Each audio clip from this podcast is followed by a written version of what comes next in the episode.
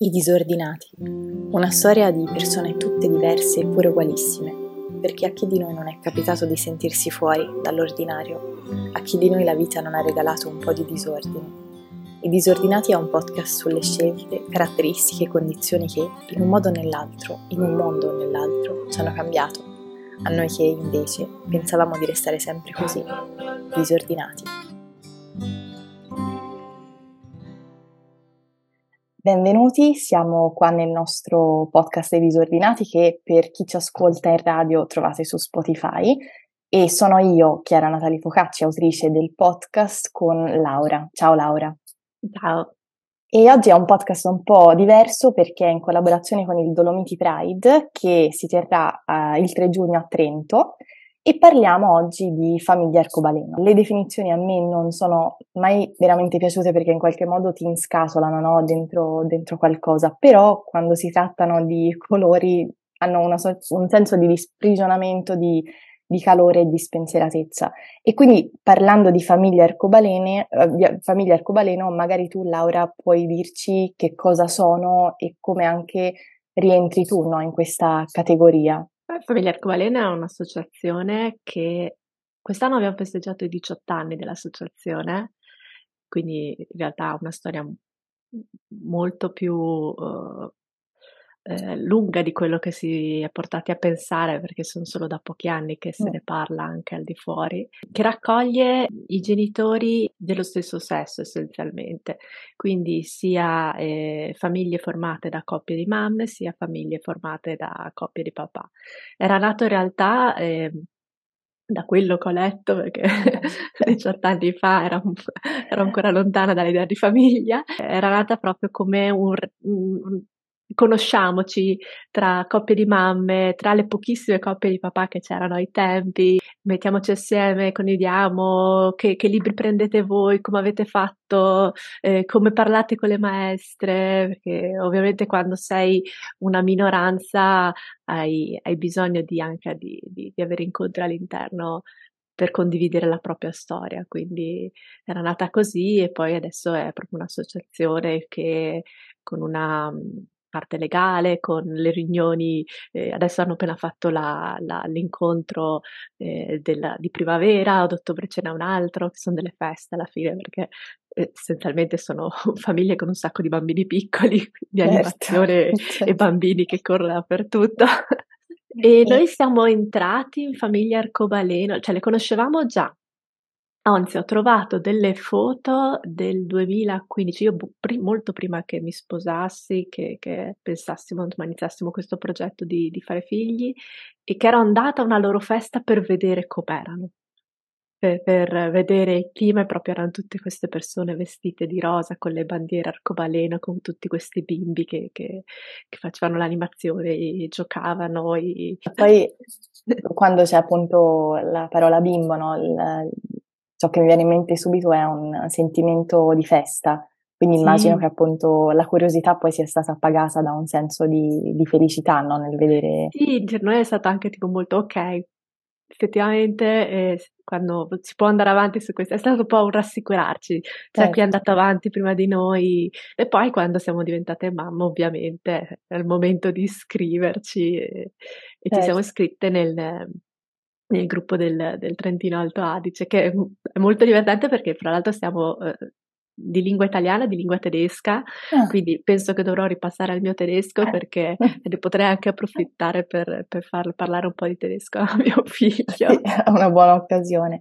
E senti, quando, quando è che avete sentito il desiderio, il bisogno di creare una famiglia? Cioè, quando è che come avete dato vita a una vita, no? Cioè, qual è stato il processo, se vuoi condividerlo con appunto gli ascoltatori che sono interessati in un percorso del genere. Prima di tutto ho sempre saputo che volevo avere dei figli. Mm, era una cosa che Fin da bambina sapevo che un giorno avrei avuto dei figli, c'erano l'immagine di, di, di me con i bambini e punto di domanda su quello che dovrebbe doveva essere la, l'altra persona che con me avrebbe fatto la famiglia. Ovviamente inizialmente c'era quella cosa tipica di dire innamorerò di un uomo, mi sposerò con l'abito bianco in, in chiesa. Fra l'altro io non credente, i miei non credenti e comunque lo stesso l'immaginario è così eh, forte che, che, che chi si va a immaginare l'abito bianco in chiesa anche se non si cresce eh, cattolici. Quindi non è che ho avuto delle, delle, cose da pensarci. Fra l'altro, io ho capito di essere lesbica molto tardi, sono, mm. ehm, che l'ho capito e realizzato che ero avuto 25-26 anni.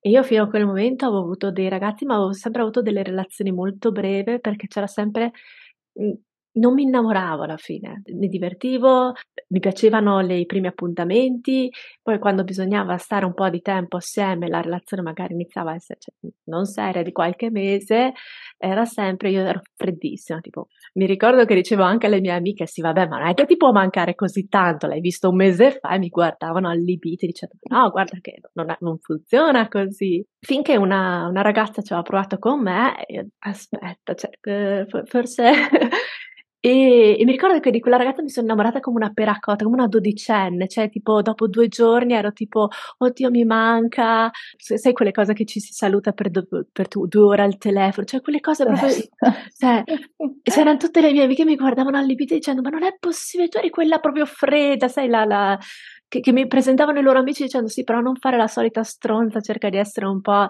E invece ero proprio eh, cotta proprio. E lì ho capito che non è che ero io che non sapevo innamorarmi, ma avevo sbagliato semplicemente target, ecco. Secondo me il fatto però di averlo capito tardi mi ha portato a crescere con il fatto che la società i parenti, i conoscenti, gli amici dei miei genitori, tutti dicessero, ah, c'hai il moroso in questo momento, e dicevo sì, allora magari dai adesso prima o poi, oppure ai matrimoni, quando è il tuo turno, il prossimo matrimonio sarà il tuo, e quindi sono stata incoraggiata. Quando ho incontrato eh, quella che adesso è mia moglie, per, per, me è stato semplicemente dire prima non ero in grado di innamorarmi, c'era qualcosa che non andava, ma avevo comunque questo desiderio di farmi famiglia. Adesso ho trovato la persona che corrispondeva a quel punto di domanda, c'era questo piccolo particolare che non avevo preso in considerazione, però adesso è tutto a posto. E quindi per me non è stato tipo dire, eh, ma siamo due lesbiche, come si fa? Cioè non ho avuto questo momento di crisi che al contrario mia moglie eh, ha avuto, perché mia moglie l'ha capito subito, giovanissima, mm. perché ha un fratello maggiore che è gay anche lui, quindi due su okay. due. Lei l'ha capito subito e è cresciuta in, come tante della nostra generazione in una situazione in cui non sei totalmente discriminato, però non è che lo vai proprio a dire in giro, quindi magari i tuoi amici lo sanno, però magari alla nonna non si dice, mm, c'è ancora un giudizio al lavoro non si dice, quindi tua relazione dici che vivi con l'amica, cioè noi dopo sei mesi che stavamo assieme, io ero lì, mi ricordo, eravamo all'Ikea, c'erano dei bambini che eh, parcheggiati davanti al cellulare, io mi sono girata verso lei e gli ho detto guarda i nostri figli non li parcheggiamo davanti al cellulare, lei mi ha guardato con due occhi, a parte io ho pensato ho fatto la gaff perché dopo sei mesi che stai insieme, un po' presto, che sono pazza, e ho detto va lontano nel tempo, no? Però lei mi ha guardato con due occhi da dire tipo ah, si può anche fare questi discorsi. E, e, quindi secondo me la differenza è stata quella, cioè io ero comunque stata incoraggiata in questo mio desiderio di maternità finché ero ufficialmente etero e quando poi ho detto no, ho capito qual era il mio problema, io sono lesbica, ho trovato la persona giusta e non ho accettato che qualcuno mi dicesse ah no, adesso devi anche cambiare le, le, il tuo desiderio di maternità perché hai cambiato certo. orientamento, cose del genere. E, e quindi non ho avuto questa Uhm, percorso a dire ma si può fare. Quasi diciamo esorcizzante, no? Perché spesso sì. nelle minoranze alcuni problemi vengono esorcizzati, nel tuo caso invece sembra proprio che appunto fosse la cosa più naturale del, del mondo sì. e come dici te hai finalmente trovato la risposta alle Anzi, tante ho percepito, domande. Secondo me, cioè, tipo, scoprirlo dopo ti permette di dire, eh no, perché fino a quel momento avevo il rispetto e certo. tutta questa cosa, adesso non ho intenzione di perderlo per solo questa cosa qua. Invece quando sei ragazza no, non conosci la differenza. Cioè, mia moglie non è che sapeva che avrebbe avuto diritto a essere rispettata in tutto e quindi si aspetta, cioè si, ti rimpicciolisci per non dar fastidio. E qui tiro e... fuori sempre Pirandello, no? Nominava la famiglia come trappola, no? Ma poi la famiglia si intende appunto tutta la socialità che ci circonda.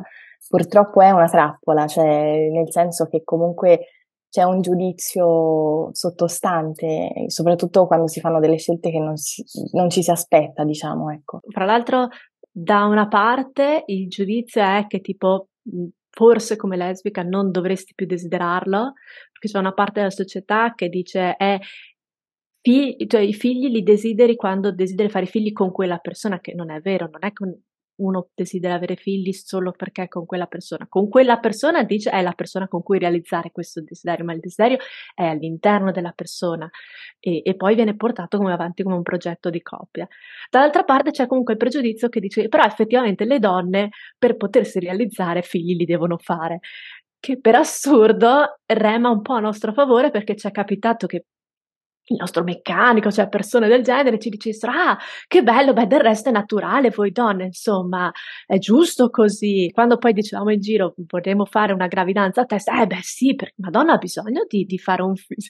Quindi uno parte... non sa più come difendersi. Sì, diciamo, sì, perché dall'altra parte dici: Ma scusa, ma se una donna non vuole avere figli, ah no, cioè, ovviamente. A livello, diciamo, appunto logistico, no? Per, per i nostri ascoltatori come funziona una gravidanza appunto condivisa tra due donne. Immagino ci sia un donatore, magari ci puoi spiegare un po' se vuoi in dettaglio come funziona il processo. Beh, a, a, livello logistico in realtà la tecnica che si va a utilizzare è la donazione di, di seme da donatore che è esattamente la tecnica che da dieci anni circa si può fare in Italia solo per coppie etero, perché fino a dieci anni fa potevano usare solo seme ah. del partner della coppia. Poi dieci anni fa hanno detto no, si può usare seme da donatore da banca del seme però l'hanno sempre riservato alle, alle coppie etero, tra l'altro anche solo conviventi, non serve neanche che siano sposate, escludendo donne singole e coppie lesbiche, eh, che è una cosa che sapere che c'è, cioè io tipo vivo accanto al centro di, di fecondazione assistita della mia regione, ho fatto visite privatamente guardando quella porta di quel centro e ho, pago le tasse per pagarlo agli altri e io non sono ammessa e proprio perché, cioè proprio sei escluso, escluso, quindi solo coppie etero, quindi la, lì è proprio discriminata al maschio. Ci sono in verità più tecniche diverse, la, quella proprio eh, base sarebbe un'inseminazione in utero, quindi si prende il seme del donatore e si mette ne, nell'utero con una blanda stimolazione ormonale, però ecco, proprio molto base.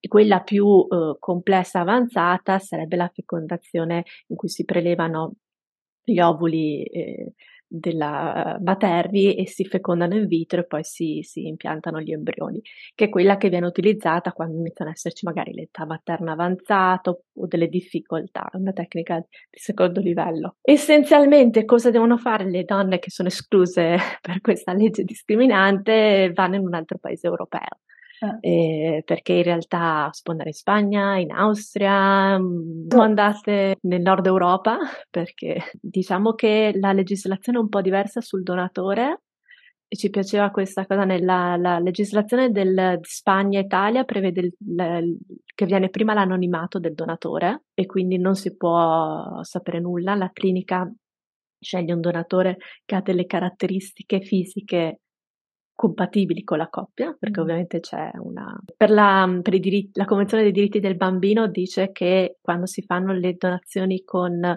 seme o ovuli esterni alla coppia bisogna che i caratteri siano plausibili della coppia, anche si può dire ah, oggi lo faccio uno eh, cubano e domani lo faccio uno... cioè no, questa cosa non si fa perché il bambino deve potersi riconoscere il più possibile anche di caratteristiche fisiche. La legislazione del nord Europa ti dice anche che eh, il donatore può lasciare più informazioni e la possibilità ai bambini raggiunti i 18 anni di incontrarlo. E quindi noi abbiamo scelto quel tipo di donatore, quindi avevamo la, la traccia audio, un esempio della sua scrittura a mano, un'intervista che raccontava Bello. il suo ricordo migliore con la nonna, che tra l'altro era a giocare a calcio con la nonna.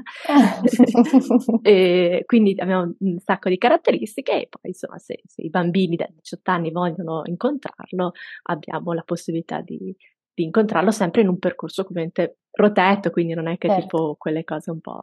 A proposito degli altri, come secondo te può incastrarsi la vostra famiglia con quella degli altri? O meglio, c'è un senso di dover dimostrare ancora di più di essere bravi genitori?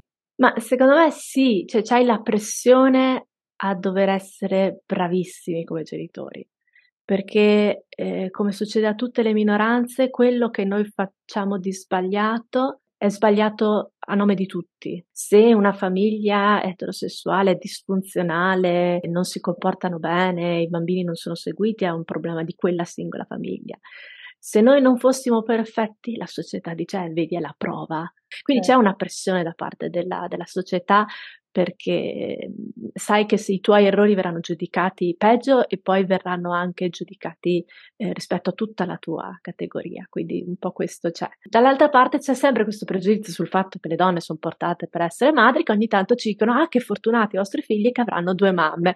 abbiamo queste contraddizioni allucinanti nella nostra società quindi... No, è interessante quello che dici no, di questo, questa sorta di appunto bias cognitivo, cioè appena succede il fatto, ecco, quella è l'evidenza per provare che appunto tutta la vostra categoria uh, sta andando verso la direzione sbagliata. All'interno della comunità appunto LGBTQ come si inseriscono le, le famiglie arcobaleno e soprattutto mi hai parlato appunto di disparità, c'è una sorta di disparità verso questo verso due donne che hanno dei figli insieme, oppure anche no, come si inserisce la famiglia arcobaleno nella tua realtà della città. Io so che Trento è abbastanza innovativa al riguardo, proprio perché è anche molto vicina all'Austria, mi viene da pensare.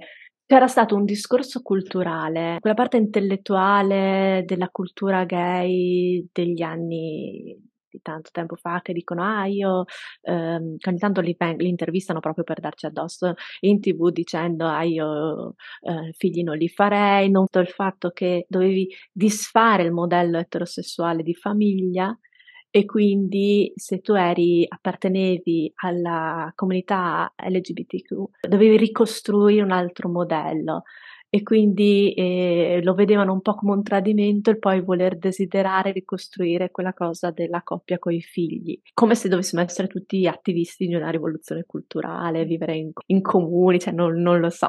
E secondo me quello era molto collegato a, quella, a quei movimenti anni 70, poi vengono ancora intervistati. E lo capisco perché comunque effettivamente si può dire che la spinta creativa uh, a livello di film, a livello di produzioni artistiche, quando sei in quel tipo di movimento, ovviamente non è proprio la spinta creativa compatibile con una persona che dice ma io voglio farmi la mia vita però anche lì è un pregiudizio, è come dire se tu sei gay, se sei lesbica, allora devi essere un rivoluzionario, attivista, eh, devi eh, dedicarti all'arte, vivere in una, costruire una società alternativa. No, una persona è semplicemente perché è innamorato di qualcuno dello stesso sesso, cioè, però potrebbe essere benissimo che lui vuole la sua casa, il suo lavoro d'ufficio e non gliene frega niente del festival, del, Ovviamente eh, più le persone hanno la tranquillità di, di, di, fare coming out, di uscire allo scoperto, più ovviamente ci si, ci si, è anche realizzato a livello di società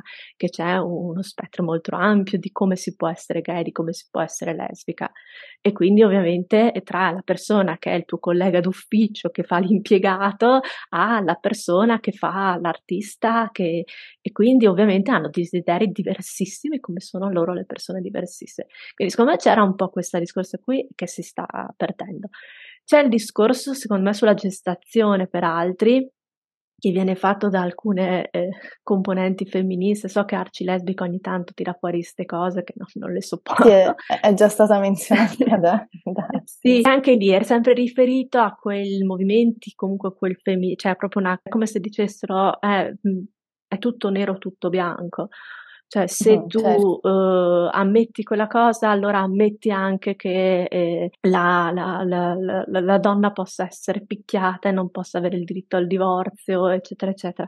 E quindi, secondo me, non, sono forse dei momenti ormai, forse magari a volte chiusi in se stessi, che non riescono a, a vedere le, le, le sfaccettature anche della società e anche capire che eh, tutte le cose, cioè, cioè, ovviamente dopo la gestazione per altri c'è il mondo, perché è una definizione in cui si può mettere dentro eh, da quella volontaria che si fa per il proprio parente oppure si fa per estranei a quella delle donne in India che per fortuna adesso l'hanno almeno proibita perché c'era un turismo di coppie etero allucinante. Mm. Raccogliere tutto come se fosse un'unica versione è un po' secondo me una miopia di certe movimenti che non, hanno, non riescono a guardare all'esterno di, di loro stesse. Uno dall'esterno pensa no, agli attivisti come persone che sono interessate esclusivamente a proteggere no, eh, la comunità in generale, poi invece appunto scopri che ci sono varie specificità al, al loro interno che poi dividono no, le stesse comunità.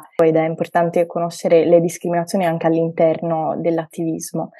Eh, rispetto a eh, appunto discriminazione mi viene in mente un'altra cosa, il, il cosiddetto bullismo omofobico, no? Quando penso a voi che poi avrete un figlio, la preoccupazione diciamo è gli altri, no? Cioè gli altri come reagiranno, come si comporteranno verso quel figlio, cioè nel senso che a scuola diranno ah ma tu hai, tue, hai, due mamme, come fai? Ma non ti manca la figura maschile, dov'è il tuo papà? Tu hai diciamo già in mente una strategia ecco di, di approccio verso questa cosa o di approccio verso, verso tuo figlio, tua figlia? I tuoi figli in questo caso, perché mi hai detto che appunto aspetti ne abbiamo... sì, sì, diventeranno tre, viene ecco, male a pensarci. No, in realtà, beh, io te- tendenzialmente sono una persona che tende a studiare tanto, quindi prima mi sono eh, letta più o meno tutta la letteratura scientifica al riguardo. Devo dire che a livello di società attualmente io avevo già molte più preoccupazioni, non abbiamo avuto problemi.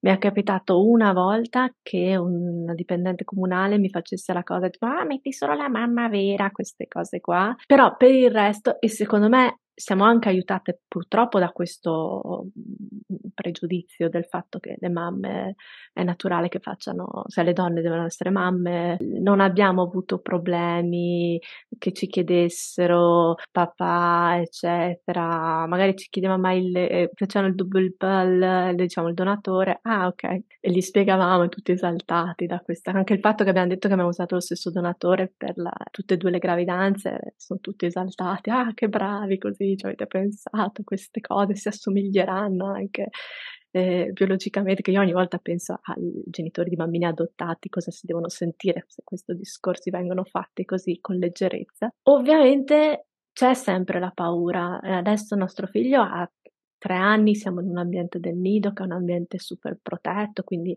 lui ha socializzato solo all'interno del nido in ambienti molto ristretti. Le maestre a un certo punto ci avevano conv- convocata tutte preoccupate perché diceva a ogni papà che passava diceva papà e allora ci hanno detto no perché oh. fa questa cosa qua? E dice sì però dice anche mamma ogni mamma che passa ecco. detto, ah sì è vero effettivamente e lì abbiamo notato che si sono preoccupate. Fra l'altro si sono preoccupate perché pensavano che noi potessimo restarci male Ah, e noi siamo andate da lì a rassicurare, ha imparato a dire papà, mamma, nonna, e lui ogni volta che vede qualcuno degli, degli altri bambini dice papà, ma, mamma, nonna, nonno, ma perché lui vuole dire papà di Manuel, nonna certo. di... Infatti c'è stato un periodo che andavamo tipo al ristorante con coppie di nostri amici, improvvisamente lui aveva tre mamme e un papà. Ecco, benissimo. E, e, tutti ci guardavano male. Poi dopo ha finalmente sviluppato il resto della frase, mamma di, papà di, e poi è arrivato anche che ci sono anche i nomi propri delle persone, non solo... Adesso c'è la preoccupazione che crescendo ovviamente si allargherà le conoscenze che farà, quindi e a me possono dire qualsiasi cosa, tendenzialmente più che dire qualcosa tendono a farmi domande, chiedere cose che potrebbero essere un tema sensibile, ma la gente non lo certo. capisce.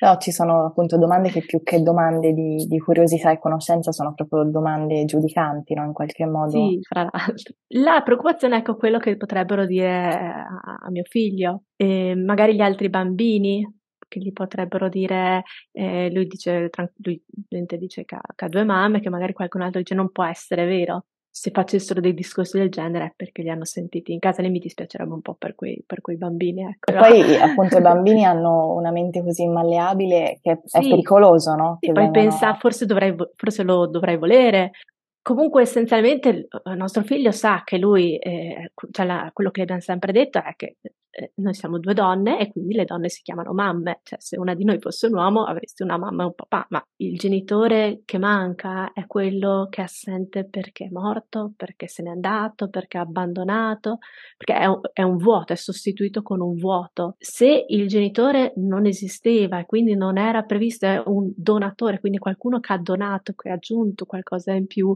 ovviamente non devi riempire un vuoto perché eh, quel vuoto è già riempito da qualcos'altro. Poi biologicamente ci si chiede eh, eh, geneticamente a chi assomiglio, così. Mm. Infatti è per questo che abbiamo fatto la donazione estesa e abbiamo preso questa possibilità. Credo che tu abbia riassunto benissimo mm. sia diciamo le problematiche possibili ma anche la naturalezza di una famiglia arcobaleno, che non è per niente diversa in fondo da, da una famiglia così tra, tra, virgolette tradizionale. Se la società non continuasse a dire devi essere così come mamma, devi essere così come coppia, devi essere così come papà, eh, potremmo esserlo nella nostra unica maniera, che sarebbe quella giusta, perché è quella che non ci farebbe sentire frustrati. Vivi e lascia vivere, che secondo sì. me è il, motto, è il motto più importante parlando di slogan e motti. E Laura, io ti ringrazio tantissimo per aver condiviso con noi la sua storia. Salutiamo gli ascoltatori sia della radio eh, che appunto di, di Spotify e ci sentiamo al prossimo episodio dei Disordinati. Grazie Laura. Ciao.